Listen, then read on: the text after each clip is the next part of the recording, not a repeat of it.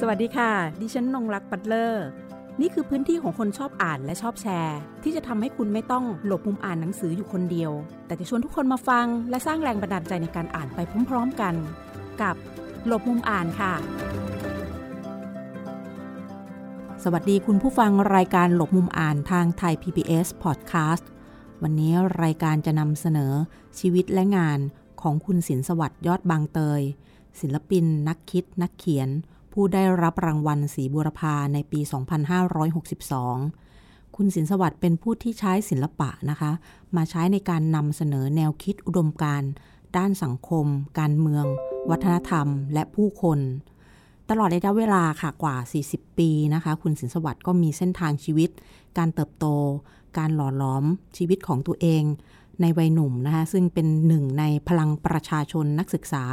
ที่มีส่วนร่วมในเหตุการณ์ 14 ตุลาคม 2516 และ 6 ตุลาคม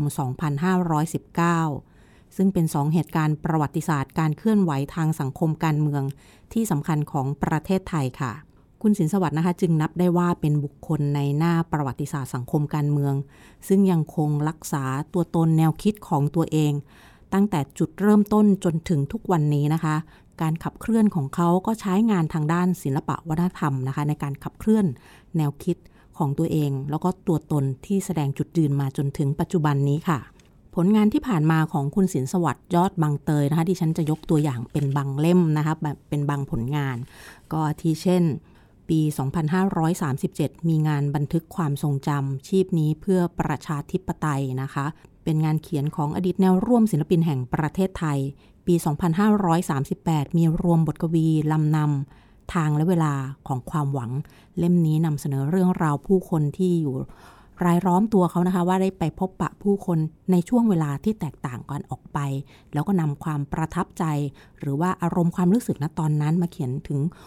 กลุ่มคนต่างๆ เหล่านั้นนะคะ ไม่ว่าจะเป็นคนชาติพันธุ์ เป็นเด็กเป็นเยาวชน ผู้สูงอายุ หรือผู้คนที่ไร้บ้านด้วยค่ะ นอกจากนี้นะคะยังมีในงานของ บันทึกของฉันสีสันไปสู่ดวงดาว เป็นงานเขียนเมื่อปี 2539 ปี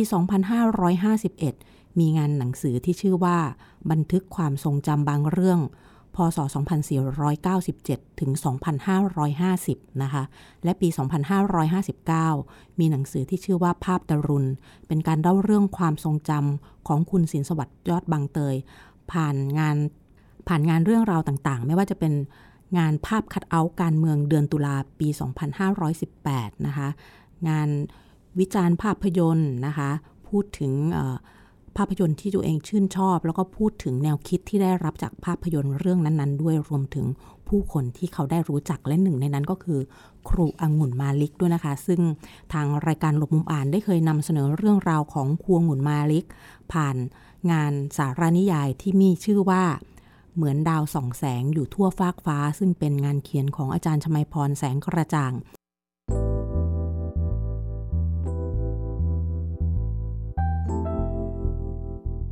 เราจะเริ่มฉายนะคะชีวิตของคุณสินสวัสดิ์จากภาพดารุณในวัยเยาว์ก่อนว่า ในช่วงเวลาต่างๆ ที่ผ่านมาสิ่งที่หล่อหลอมตัวเขาว่าให้มีแนวคิดทางด้านสังคมการเมืองเนี่ยมันเกิดจากใครบ้างที่มี อิทธิพลต่อแนวคิดนี้ หรือช่วงชีวิตวัยเยาว์ที่ได้ใช้ชีวิตอยู่กับพี่ชายแล้วก็สินแสเนี้ยค่ะ สวัสดีครับ คุณนงรักผมสินสวัสดิ์ยอดบางเตยก็เรื่องที่คุณนงรักเกริ่นนั่นก็คือในส่วนของวัยเยาว์ผมได้รับความคิดต่างๆ โดยธรรมชาติของการ เด็กในวัยเล็กๆนะครับ ก็มีซินเซเนียซึ่งถือว่าเป็นแม่บุญธรรมของผมมาช่วยดูแลในช่วงที่แม่จริง ๆ เนี่ยป่วยก็ได้รับรู้อิทธิพลบางอย่างผ่านเรื่องเล่าที่ซินเซเนียเล่าถึงซันเหมานะครับตัวการ์ตูนที่มีผมบนศีรษะสามเส้น พูดถึงความยากลำบากของเด็กจีนนะครับ ก็ซึมซับเข้าไปส่วนหนึ่ง ส่วนพี่ชายนั้นก็ มีกระดานขนาดใหญ่ครับ ให้ผมได้เขียนรูป เขียนชอล์กต่างๆ ก็เอาจินตนาการของซันเหมานั่นนะในวัยเด็กๆน่ามาเขียนก่อนที่จะเขียนหนังสือเป็น นี่ก็เป็นช่วงหนึ่งของการได้หล่อหลอมในวัยเด็กนะครับนอกนั้นที่บ้านเนี่ยมีนักศึกษามหาลัยธรรมศาสตร์ แล้วก็นิสิตจุฬามาพักอยู่คล้าย ๆ เป็นหอพักก็ได้ฟังการพูดคุย เรื่องราวต่างๆ จากเขา ซึ่งเขาก็พูดจากสถานการณ์บ้านเมืองผ่านกันสถานีวิทยุต่างๆ ที่รับฟังแล้วก็เอามาถ่ายทอด แลกเปลี่ยนกันแล้วก็ซึมซับมาที่เราที่บ้านพี่ชายเองก็จะมีหนังสือเล่มเล็ก ๆ ที่เขาไปสังสรรค์เพื่อนมา ซึ่งเขาเป็นสิทธิ์เก่า นักเรียนโรงเรียนกรุงเทพคริสเตียนก็จะได้รับหนังสือของสิทธิ์เก่ามา ก็จะมีหนังสือเล่มเล็ก ๆ ของปรีดีพนมยงเขียนโดย คุณสุพจน์ด่านตระกูล หนังสือพุทธทาสพิขุมาวางวางไว้ เราก็ไม่เข้าใจก็ถามเขาว่ามันคืออะไร เขาก็เล่าให้ฟัง ส่วนนี้ก็เป็นส่วนหนึ่งที่หล่อหลอมเราขึ้นมาครับ สิ่งต่างที่หล่อหลอมขึ้นมาเนี่ยก็ทำให้เราได้ได้เติบโตขึ้นมาเป็นเราโดยไม่รู้ตัวในขณะเดียวกันเราสนใจในเรื่องของการอ่านหนังสือชอบไปเดินดูตามแผงหนังสือแถวแถวบ้าน ชอบนิยายภาพ ชอบการ์ตูน ต่างๆนะครับ ก็ก็ไปเดินดูก็ชอบ แล้วก็ก็เป็นสิ่งที่ผูกพันเกี่ยวกับหนังสือมาตั้งแต่ในวัยวัยนั้นครับ ทีนี้ในช่วงเหตุการณ์นะคะ 14 ตุลาคม 2516 แล้วก็ 6 ตุลาคม 2519 นับได้ว่าก็หากที่ฉันจะเรียกว่าเป็นจุดเปลี่ยนนะคะครั้งสำคัญแล้วรวมถึงว่าเป็นจุดที่ทำให้เราเนี่ย ได้นำเอาแนวคิดหรือสิ่งที่เราได้อ่านได้พบเจอเนี่ยมาได้ใช้จริงเลยในช่วงเหตุการณ์ในตอนนั้นนะคะ จริงๆเนี่ยเริ่มต้นเนี่ยเราสนใจในเรื่องของอ่าก็ถือว่าเป็นยุคแสวงหาสำหรับคนคนหนุ่มคนสาวชอบเรียนรู้ชอบไปดูกิจกรรมเข้าร่วมกิจกรรมที่นู่นที่นี่นอกจากเรียนตามปกติ แล้วก็ ก็มีเหตุการณ์ที่พลิกผันในชีวิตในปี 2515 เมื่ออทางนรงกิติกจรสิทธิ์เก่าสวนกุหลาบวิทยาลัยเนี่ยก็ต้องการพื้นที่ที่ผมเรียนก็คือ เพาะช่างไปทำสมาคมสิทธิ์เก่า ซึ่งแล้วก็จะย้ายเราไปอยู่พื้นที่ที่ห่างไกลนั่นก็เป็นจุดเริ่มต้นที่ทำให้ลุกขึ้นมาสิทธิ์เก่าทั้งหลายครูบาอาจารย์ ศิลปินลุกขึ้นมาต่อต้าน แล้วก็ ตั้งจุดตรงนั้นนะครับ เป็นจุดเริ่มต้นที่ทำให้สนใจปัญหาภายนอก นอกจากแสวงหาหรือว่าเรียนรู้กิจกรรมต่างๆ ก็สนใจปัญหาสังคมการเมืองมากยิ่งขึ้นจุดเริ่มต้น แล้วก็มีเหตุการณ์ต่างๆ อีกมากมายที่เข้ามาการแสดงนิทรรศการภาพพิมพ์ของกมลทัศนชาลีที่ขนมาจากอเมริกา ซึ่งเป็นรุ่นพี่ไปเรียนต่ออเมริกาก็เห็นเทคนิคสื่อผสมเป็นครั้งแรกๆ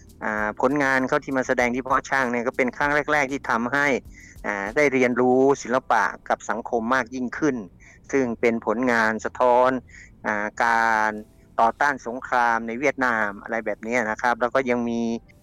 อาจารย์ซึ่งมาสอนอยู่ที่พอช่างจบจากอเมริกามา แล้วก็มาสอนอยู่ที่พอช่างก็ได้บ่มเพาะความคิดให้ความคิดในเรื่องของศิลปะ เพื่อชีวิตศิลปะ กับสังคมอะไรแบบนี้เริ่มต้นมาก่อนจากสิ่งเหล่านี้ ก็ทำให้เราได้ไปค้นคว้าหา เรียนรู้ต่อสถานการณ์บ้านเมือง มันก็เปลี่ยนผันแปรไปจนมีเหตุการณ์ 14 ตุลา 2516 ซึ่งทุกๆ นักเรียนนักศึกษาทุก ๆ สถาบันเนี่ยเข้าร่วม เราก็เป็นส่วนหนึ่งที่เข้าไปร่วมแล้วก็ตั้งแต่ต้นนะครับ ตั้งแต่วันแรก ๆ ที่มีการชุมนุมกัน แล้วก็จนถึงเข้าไปช่วยงานเป็นหน่วยรักษาความปลอดภัยร่วมกับ กลุ่มกนก 50 แล้วก็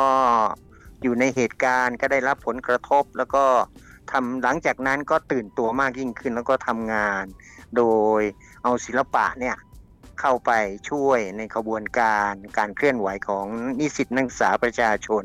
แล้วก็จนผ่านเหตุการณ์ต่างๆ มาจนถึง 6 ตุลา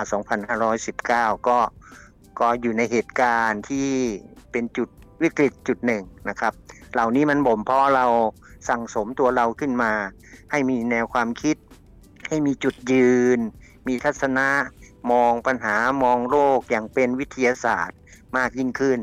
ก็ตัวนี้ก็คือบ่มเพาะให้เป็นเราในวันนี้ครับ ด้านหนึ่งนั้นก็คือคุณสินสวัสดิ์ยอดบางเตยเองเป็นนักศึกษาด้านศิลปะที่เพาะช่างนะคะในตอนนั้น แล้วก็ในหนังสือภาพดรุณนะคะก็ ได้มีบอกเอาไว้ว่ามันจะเป็นการเล่าเรื่องความทรงจำของคุณสินสวัสดิ์ยอดบางเตย ผ่านภาพคัดเอาการเมืองเดือนตุลา 2518 ซึ่งคุณสินสวัสดิ์เองเป็นหนึ่งในผู้ที่มีโอกาสวาดภาพ รวมกับศิลปินประชาชนท่านอื่น ๆ ด้วยนะคะ และมีการจัดแสดงนิทรรศการค่ะ กลางแจ้งร่วมกับผู้วาดภาพคนอื่น ในนามแนวร่วมศิลปินแห่งประเทศไทย อยากจะให้คุณสินสวัสด์นะคะ ได้พูดถึงบทบาทของการเป็นแนวร่วมศิลปินแห่งประเทศไทย แล้วก็การนำศิลปะมารับใช้สังคมว่า ภาพคัดเอาท์ทางการเมืองในตอนนั้นเนี่ยมันได้สร้าง Impact หรือว่าได้ส่งต่ออสื่อสารไปยังผู้ที่ได้รับสารอย่างไรบ้าง แล้วก็ทราบมาว่านะคะในส่วนของภาพคัดเอาท์การเมืองเดือนตุลาเนี่ยนะคะ นับได้ว่าเป็น ประวัติศาสตร์ทางด้านศิลปะอีกด้านหนึ่งเลยนะคะ ของประเทศไทยเรามีการนำไปจัดแสดงนะคะในต่างประเทศมาแล้วหลายประเทศค่ะ งานภาพคัดเอาการเมืองเดือนตุลาคม 2518 เป็นโครงการของแนวร่วมศิลปินแห่งประเทศไทย ความคิดที่เริ่มก็โดยอาจารย์ทกลปรียาคณิตพงศ์มหาบัณฑิตจากสหรัฐอเมริกานะครับอาจารย์ แกจบธรรมด้านทางภาพพิมพ์เป็นหนึ่งในอาจารย์ ที่มีความคิดก้าวหน้าของศิลปกร ซึ่งมาเป็นกรรมการของแนวร่วมศิลปินแห่งประเทศไทยก็คิดค้นโครงการนี้ ต้องการที่จะทำให้งานเนี่ยสำเร็จแต่เนื่องจากว่าอาจารย์เองแกเรียนทางด้านภาพพิมพ์ แล้วก็ไม่มีกำลังแล้วกอบกับก่อนหน้านี้เนี่ย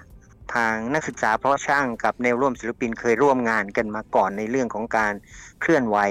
ในช่วงของ การชุมนุมให้ปล่อยตัวผู้นำชาวนาชาวไร่ แล้วก็ส่วนหนึ่งชาวนาชาวไร่ที่ถูกรอบสังหาร เคยร่วมงานกัน แล้วก็มีความรู้สึกที่ดีต่อกันอาจารย์ตะกลก็เลยเข้ามาที่ที่สโมสร องค์การนักศึกษา เพาะช่างแล้วก็ พูดคุยในฐานะตัวแทนของแนวร่วมศิลปินว่าต้องการ เชิญชวนทางพ่อช่างเนี่ยเข้าไปร่วม เป็นกำลังหลักในการสร้างภาพคัดเอาการเมืองเดือนตุลาซึ่งทางที่ประชุมของกรรมการองค์การนักศึกษาเพราะช่างในตอนนั้นก็มีหลายท่านนะครับ ก็มีมติก็ส่ง ผมเข้าไปร่วม เป็นตัวแทนในการประสานงาน ผมก็ไปในนามขององค์การนักศึกษาเพราะช่างแล้วก็เป็นผู้ประสานงานหลักให้กับ อาจารย์ตะโกนปรียาคณิตพงศ์นั่นคือจุดเริ่มต้น งานชิ้นนี้เนี่ยก็คือการสร้างภาพคัดเอาการเมืองก็คือใช้ไม้อัดจำนวน 4 แผ่นต่อกันในในข้างบน 2 ข้างล่าง2เนี่ยนะครับแต่ตามแนวนอนประกบต่อกัน แล้วก็สร้างเป็นภาพหนึ่งชิ้น แล้วก็วางไว้บนฐาน เสร็จแล้วเนี่ยวางไว้บนฐานเสากินรี ใช้ลวดมัดนะครับ เขียนด้วยสีน้ำพลาสติกนะครับ มี คนที่มาช่วยประกอบงานเนี่ยจำนวนเยอะมากส่วนใหญ่ก็เป็นกรรมกรประชาชนทั่วไปนะครับ งานก็มีทั้งนักศึกษาเพาะช่างศิลปากร จุฬานะครับนิสิตจุฬาแล้วก็จะมีอาจารย์ก็มีคนเดียวก็คือธรรมศักดิ์บุญเชิดซึ่งตอนนั้นเป็นอาจารย์สอนอยู่ที่เทคนิคโคราชนะครับ เป็นต้นรูปแบบของงานก็เป็นงานสไตล์ pop art ที่เลือกใช้สไตล์ pop art เนื่องจากว่าผู้ชมเนี่ยส่วนใหญ่ก็คงจะเดินทางผ่านโดยรถเมล์รถประจำทางดูในระยะไกลมองมาตรงcenter คือตรงเสากินรีที่เป็นภาพเนี่ยอาจจะได้เห็นได้ชัดนะครับใช้เป็นลักษณะสีที่เป็นโทนสีจัดจ้านนะครับเป็นชิ้นๆ เป็นแผ่นๆนะครับไม่ได้ลง detail มากเนี่ยก็เหมาะสำหรับการที่จะมองในระยะไกลและระยะเวลารวดเร็วที่รถผ่าน นะครับ ก็เลือกสไตล์นี้ แล้วก็จะทำงานให้ได้เร็วขึ้น คัตเอาต์การเมืองเนี่ยมันส่งผลสะเทือน ในระยะยาวเนื่องจากว่ามันเป็นครั้งแรกและครั้งเดียวที่เกาะกลางถนนราชดำเนินได้แสดงงานนิทรรศการภาพศิลปะการเมืองเป็นครั้งเดียวนะครับ แล้วก็ผู้ที่แสดงงานเนี่ยสร้างสรรค์งานนี้ก็คือเป็นคนหนุ่มคนสาวสด มีความคิดสดสดบันทึกความคิด สะท้อนความคิดที่เกี่ยวกับเหตุการณ์ 14 ตุลาคม 2516 กับหลังจากนั้นเล็กน้อยนะครับ กับผลสะเทือนหลังจากนั้นเล็กน้อยเนี่ยให้ปรากฏเป็นภาพ ซึ่งนั่นคือประวัติศาสตร์ศิลป์นะครับบันทึกประวัติศาสตร์ศิลป์ผ่านงาน ภาพคัดเอาการเมือง ก็ถือว่าเป็นตัวแทนของยุคสมัยทางด้านทัศนศิลป์นะครับ ที่แสดงออกโดยตรงๆ แล้วก็ทุกคนก็คือทำไปด้วยความบริสุทธิ์ใจอะทุ่มเทด้วยความจริงใจงานมันก็ค่อนข้างสด ก็ถูกบันทึกเอาไว้ นั่นวันเวลาผ่านไปในงานชุดเหล่านี้มันกลายเป็นใช้คำว่าหมุดหมายก็ได้ครับของยุคสมัยมันเป็นตัวแทนของอคนรุ่นใหม่ที่อยู่ในฝ่ายทัศนศิลป์ได้แสดงความคิดเห็นกับ ประวัติศาสตร์ของเหตุการณ์ 14 ตุลาคม 2516 ออกมาเป็นภาพ บันทึกไว้ แม้ตัวจริงจะสูญสลายไปแล้วนะครับ เพราะว่าใช้วัสดุอุปกรณ์ที่มันไม่ได้คงทนแล้วก็แล้วก็เสื่อมสลายไปตามกาลเวลา แล้วก็ถูกทำลายไปในเหตุการณ์ 6 ตุลาคม 2519 ด้วยหลายส่วนประกอบกัน แต่ว่าต่อมาเราก็ได้ทำภาพเหล่านี้ขึ้นมาใหม่ในวาระครบรอบ 30 ปี เหตุการณ์ 14 ตุลาคม 2516 ซึ่งตอนนั้นก็ผมเนี่ยก็ถือโอกาสอ่าเป็นเจ้าของโครงการเนื่องจากไม่มีคนอื่นแล้วก็เพราะรู้รายละเอียดตั้งแต่ต้นแล้วก็ทำเรื่องนี้เสนอไปที่มูลนิธิ 14 ตุลา แล้วเราก็ร่วมมือกันครับกับสถาบันปรีดีพนมยงค์จัดทำภาพ คัดเอาเดือนตุลาขึ้นใหม่เพื่อให้คราวนี้ใช้วัสดุอุปกรณ์ ที่คงทนมีอายุการใช้งานได้เกินร้อยปี เพื่อที่ให้อยู่ตลอดไป แล้วก็ให้ศิลปินคนเดิมเนี่ย คนสร้างสรรค์งานคนเดิมเนี่ยเป็นคนสร้างงานของเขา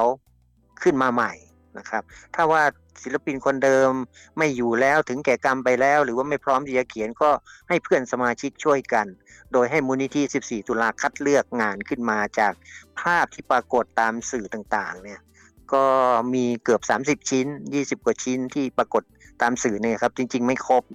นะครับ แต่ก็เอาเท่าที่มีนั่นแหละแล้วก็ทางมูลนิธิ14 ตุลาก็ตั้งคณะกรรมการขึ้นมาชุดหนึ่ง ซึ่งเป็นทั้งอาจารย์ทางศิลปะและศิลปินตัวแทนมูลนิธิด้วยแล้วก็คัดเลือกภาพขึ้นมาจำนวนหนึ่ง แล้วก็เชิญชวนคนที่เกี่ยวข้องคือสมาชิกแนวร่วมศิลปิน ที่เขียนภาพเดิมเนี่ยมาเขียนภาพวาดภาพขึ้นใหม่ จนเสร็จแล้วก็แสดงนิทรรศการที่ อนุสรสถาน 14 ตุลา แล้วก็มอบให้เป็นสมบัติของมูลนิธิ 14 ตุลาครับ หลังจากนั้นเมื่อช่วงปี 2560นี่นะครับทาง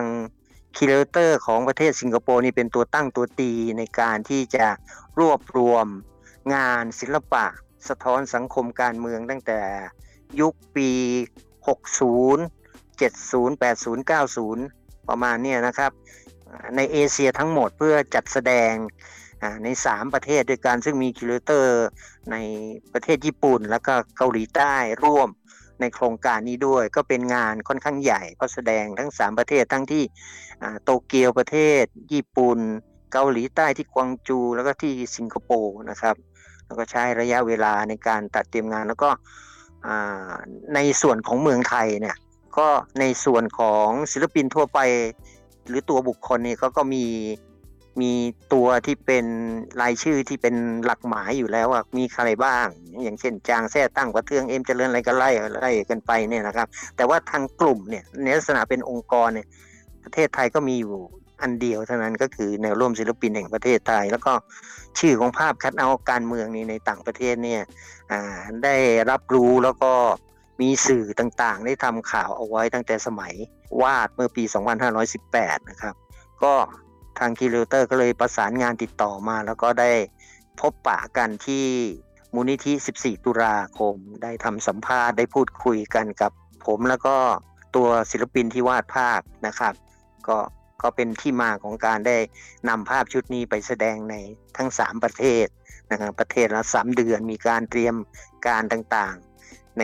ระดับมาตรฐานสากลก็ทำให้ภาพผลงานชุดที่เราเขียนขึ้นใหม่นะได้ออกไปแสดงแล้วก็ได้เผยแพร่ เรื่องราวของเหตุการณ์ 14 ตุลาคม 2516 เลยครับ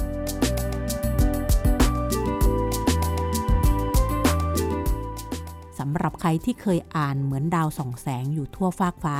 งานเขียนสารนิยายที่เกี่ยวกับชีวประวัตินะคะของครูองุ่นมาลิก ชื่อหนึ่งที่ปรากฏอยู่ในสารนิยายเล่มนี้นั่นก็คือ สินสวัสดิ์ยอดบังเตยค่ะ เรามาทำความรู้จักว่าเส้นทางของเขาจากเมื่อสักครู่นะคะเล่าเรื่องของภาพคาราโอการเมืองเดือนตุลาแล้วนะคะ ทีนี้เราข้ามมาที่ การได้รู้จักกับครูองุ่นมาลิก แล้วก็เป็นผู้ที่รู้จักแล้วก็ใกล้ชิดรวมถึง เป็นแหล่งผู้ให้ข้อมูลในการเขียนสารนิยายเล่มนี้ด้วยค่ะ ครูองุ่นนะ่ามาลิกเนี่ยก็เป็นเป็นที่รู้จักกันในแวดวงของคนทำกิจกรรมนะครับ ทางด้านสังคมการเมือง แล้วก็เรื่องของเด็กนะครับและครูซึ่งในช่วงสุดท้ายของชีวิตก็คือเป็นอาจารย์ คณะมนุษยศาสตร์ มหาวิทยาลัยเชียงใหม่เนี่ยสอนสองวิชาในการสอนจิตวิทยากับภาษาอังกฤษนะครับเพราะอาจารย์เนี่ยเก่งมากในด้านภาษาอังกฤษนะครับแล้วหลังจากเกษียณมาแล้วเนี่ยก็กลับมาอยู่ที่บ้านซอยทองหล่อพื้นที่หนึ่งในสองพื้นที่ของของครูหงุนก็คือที่บ้านซอยทองหล่อ ซึ่งปัจจุบันนี้คือสวนครูหงุนมาลิกอีกพื้นที่หนึ่งก็คือสวนอัญญาอยู่ที่ห้วยแก้ว ซอยสามคอนะครับ ปัจจุบันนี้ก็ยังดำเนินกิจกรรมต่างๆอย่างสืบเนื่องกันมา ผมกับคณะเนี่ยก็ได้ไปอาศัยก็คือในปี 2525 นะครับ ก่อนหน้านี้ก็ได้ทำ production house นะครับ แล้วก็ทำกลุ่มโปสเตอร์ทางการเมืองอะไรต่างๆ แล้วก็สถานการณ์ทางด้านเศรษฐกิจก็มีปัญหามันก็จะไปยุบย่อลง ให้เหลือเล็กลงก็หาพื้นที่ที่จะดำรงชีวิตเพื่อจะทำงานต่อไปและในขณะเดียวก็ขับเคลื่อนงานเพื่อสังคมการเมืองด้วย ก็มีน้องของเพื่อนนี่เคยร่วมงานกับกลุ่มละครหุ่นของลูกศิษย์ครูองุ่นก็เลยบอกว่ารู้จักกับครูองุ่นก็เป็นคนที่พาพวกเราไปไปขออาศัยบ้านร้างด้านหลังนะครับมีบ้านร้างของครูองุ่นอยู่หลังหนึ่งก็ไปขออาศัยเพื่อทำเป็น production house ขนาดย่อม แล้วก็เพื่อดำรงชีวิตกับการทำงานเพื่อสังคมครูเขาก็บอกว่าโอ้ไม่มีปัญหาแต่ว่าก็ช่วยค่าอาหารช่วยดูแลอะไรให้มันเรียบร้อยด้วยครับ อันนั้นคือจุดเริ่มต้น แล้วก็พอหลังจากนั้นแล้วนะ่ะก็ครูงุ่นก็เรียกผมเนี่ยไปคุยด้วยนะครับ เรียกไปคุยด้วยเพราะสืบทราบมาว่าผมเคยทำงานกิจกรรมต่างๆพอทราบว่าเป็นเพื่อนกับลูกศิษย์ซึ่ง คือนักศึกษามหาลัยเชียงใหม่นะครับที่ทำกิจกรรมทางด้านสังคมการเมือง แล้วก็ผมก็เข้าร่วมในเหตุการณ์ 14 ตุลาคม 2516 เป็นหน่วยรักษาความปลอดภัยกนก 50 กับผ่านเหตุการณ์ 6 ตุลาคม 2519 มีเพื่อนถึงแก่กรรมในเหตุการณ์สองคน ก็รู้สึกว่าครูหงุนก็เกิดความรู้สึกที่ดี แล้วก็พูดคุยกัน มากยิ่งขึ้น แล้วก็ถูกอัธยาศัยก็คล้ายๆกับว่ามันมีบางอย่างตรงกันนะครับ หลังจากนั้นก็จะสนิทสนมกันมากยิ่งขึ้นก็คุยในเรื่องของอ่ากิจกรรมต่างๆ สังคมการเมืองจิปาถะทุกๆ เรื่องนะครับครูก็ไว้ใจมากยิ่งขึ้น แล้วก็ในช่วงถัดมาปีถัดมาเนี่ยพอดีเมื่อวันที่ 2 พฤษภาคม 2526 อาจารย์ปีดีได้ถึงเก่กรรมที่ ประเทศฝรั่งเศสบ้านพักที่ประเทศฝรั่งเศสหนังสือพิมพ์ก็พาดหัวในในเมืองไทยในพาดหัวในวันรุ่งขึ้น วันที่ 3 พฤษภาคม 2526 เช้าวันนั้นผมก็ยังไม่ได้ทำงานนะครับกำลังเดินดูนู่นดูนี่กินกาแฟอยู่ครูงุ่นก็ถือหนังสือพิมพ์ มติชนรายวันฉบับเช้าเนี่ย แล้วก็เดินร้องไห้มาหา แล้วก็บอกว่าเนี่ยยันปีดีถึงแก่กรรมแล้ว เสียใจแล้วก็ เราควรจะทำอะไรไว้ให้กับอาจารย์ปรีดีดีอะไรนะก็คือจุดเริ่มต้นได้คุยแลกเปลี่ยนกัน แลกเปลี่ยนกันว่าว่าจะทำกิจกรรมหรือทำใด ๆ ให้กับอาจารย์ปรีดี แล้วก็แล้วก็ครูมีพื้นที่ที่อยู่ติดกันนะเป็นพื้นที่ของครูอีกผืนหนึ่ง ซึ่งใครไปใครมาครูก็จะถามอยู่ตลอดนะครับ ว่า เอพื้นที่ตรงนี้เนี่ยควรจะทำอะไรให้มันเกิดประโยชน์กับสังคม ก็มีบุคคลต่างๆ ที่เป็นทั้งลูกศิษย์ลูกหา ผู้ใหญ่ครูบาอาจารย์นะครับ ศิลปินคนที่นับหน้าถือตาก็ให้ความคิดเห็นไปต่าง ๆ นานา แต่ครูก็ยังไม่ได้ข้อสรุปนะครับ ว่าจะทำอะไรดีนะครับ จนเมื่อเนี่ยละครับพออาจารย์ปีดีถึงเก็บกรรมไปแล้ว ก็ได้ปรึกษาหารือกันหลาย ๆ ฝ่ายกับกรรมการมูลนิธิเชวนา ซึ่งเป็นมูลนิธิที่ครูงูลก่อตั้งขึ้นด้วย ก็ได้ข้อสรุปว่าเออน่าจะ ยกที่ดินนี้ให้กับมูลนิธิปรีดีพนมยงเพื่อก่อสร้างเป็นสถาบันปรีดีพนมยงเผยแพร่แนวคิดอุดมการเพื่อสังคมของอาจารย์ปรีดีพนมยงนั่นก็คือจุดเริ่มต้นอีกจุดหนึ่งที่ทำให้อ่าครูงุนได้ ยกผืนแผ่นดินข้างๆ ให้ไอ้มูลนิธิปรีดีพนมยงก่อสร้างเป็นสถาบันปรีดีพนมยงส่วนเรื่องกิจการอื่น ๆ ครูก็ปรึกษาผมเป็นประจำนะครับ กลางคืนมี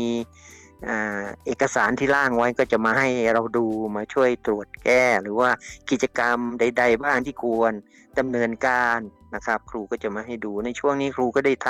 ำมีผู้มาเชิญครูเนี่ยเขียนหนึ่ง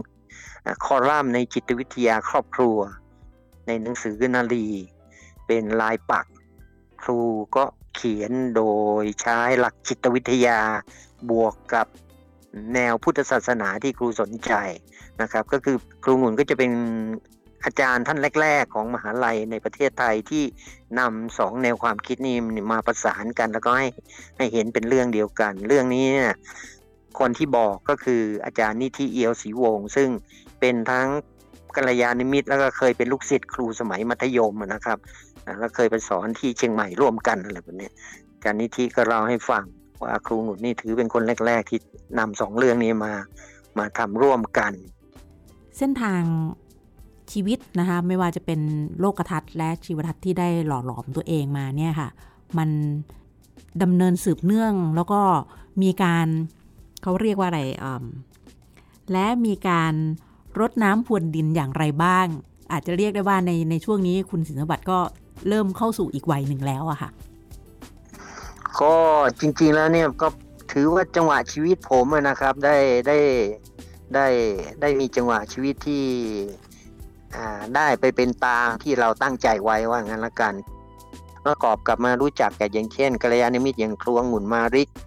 เป็นต้นอย่างเงี้ยหรืออาจารย์วานีพนมยงอย่างเงี้ย ซึ่งท่านก็ถือว่าเป็นคนที่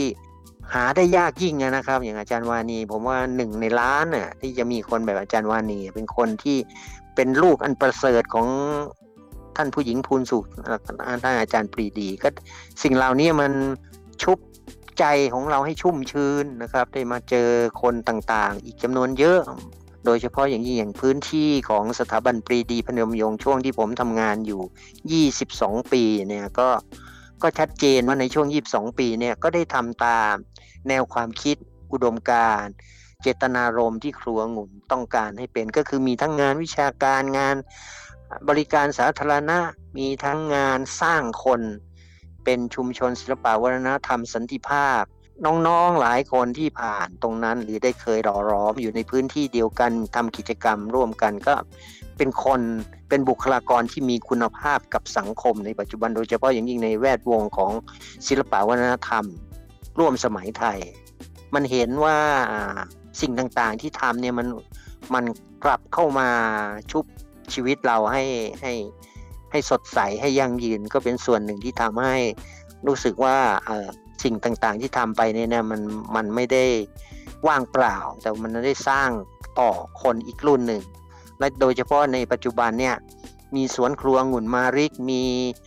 คนรุ่นใหม่ ๆ เข้ามาเนี่ยสวนอัญญาก็มีคนรุ่นใหม่ ๆ เข้ามา มันเห็นความเติบโต เห็นการพัดใบของคน มันก็ทำให้เราชุ่มชื่นในบางส่วนแน่นอนนะเรื่องสุขภาพส่วนตัวโรคภัยไข้เจ็บก็เป็นไปตามวัฏจักรของมัน แต่ว่าในเรื่องของความดีงาม ความถูกต้อง ความที่มันควรเป็นเนี่ยมันก็เป็นไปอย่างที่ สมเจตนารมณ์ที่เราได้ตั้งใจ แล้วก็โดย เฉพาะอย่างยิ่งได้สืบทอด แนวความคิดของครัวงุ่นมารีให้ได้พริบานในพื้นที่ที่มันควรเป็นต่อรุ่นให้กับคนรุ่นใหม่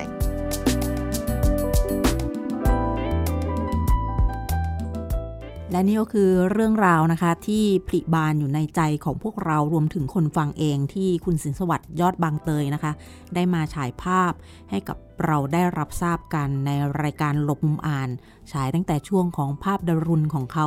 แล้วเราก็จะได้เห็นเส้นทางแล้วก็เวลาของความหวังในชีวิต ความงดงามที่จเจริญเติบโต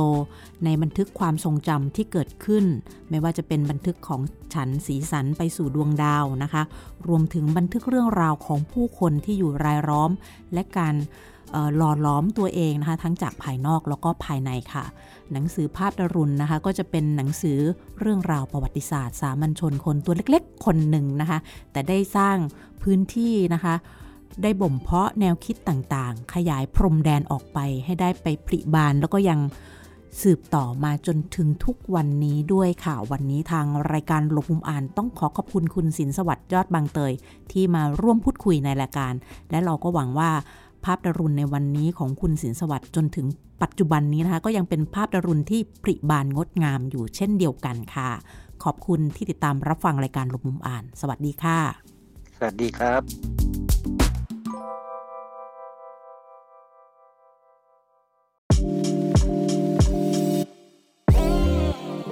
ข่าวสารและความเคลื่อนไหวของไทย PBS Podcast ได้ทาง Facebook, YouTube, Instagram และ Twitter เพียงเซิร์ชคำว่าไทย PBS Podcast